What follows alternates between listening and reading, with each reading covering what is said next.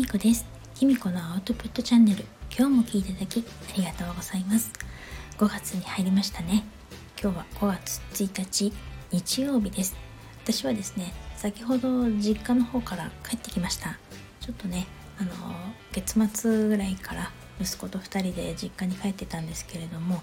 帰ってきたら、まあ、向こうもそうだったんですけどこっちも結構雨が降ってひんやりしています。今日はお牛座新月についてお話ししたいと思います。まあ、正確に言うとね新月の時間はね朝だったのでもうだいぶ新月過ぎちゃったんですけれども今から私なりの星読みお話ししたいと思います。今回のお牛座新月はお牛座10度で起こるんですけれどもお牛座というとね価値とかお金五感センスとか美意識なんてことがキーワードになります。そこに、えっと、自由とか改革を革新をする天皇星がコンジャクションって言ってすごく近くにいるっていう感じの配置になっています。この新月はちょっと日本では見られないんですけれども部分日食になっているのですごくパワフルになってるんですよね。で日食が絡んだ時の新月っていうのはその影響っていうのが3年ぐらい続くと言われてるので今回の新月実はとっても大事な新月になるっていう感じなんです。で私なりに今回の新月読んでみたんですけれども自分を幸せにしてくれるもの自分にとって価値のあるものを意識して毎日地道に頑張ってみると社会的な目標を達成できるっていう新月だと思います。その反面独自の発想から理性を働かせて物事を冷静に判断することも大切だよって言ってるかなって思います。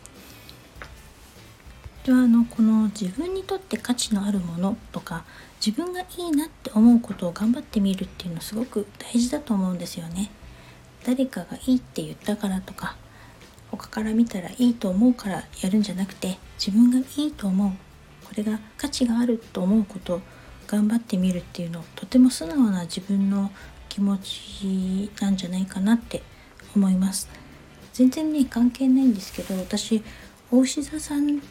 の知り合いの人って結構多くてなぜかですねセッションを申し込む方が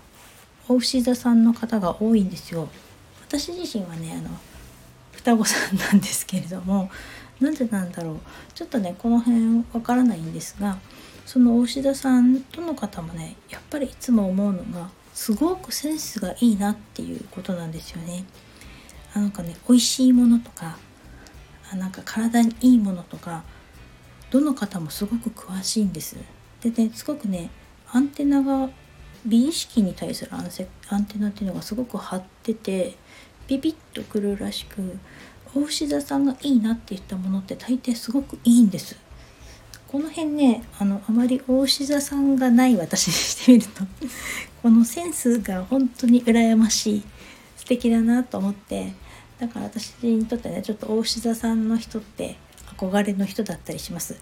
あとあのじっくりコツコツあのあのよく考えて慎重に動く方が多いのでこの辺もあのいつも適当に とりあえずやってみようみたいに適当に動く私にしてみると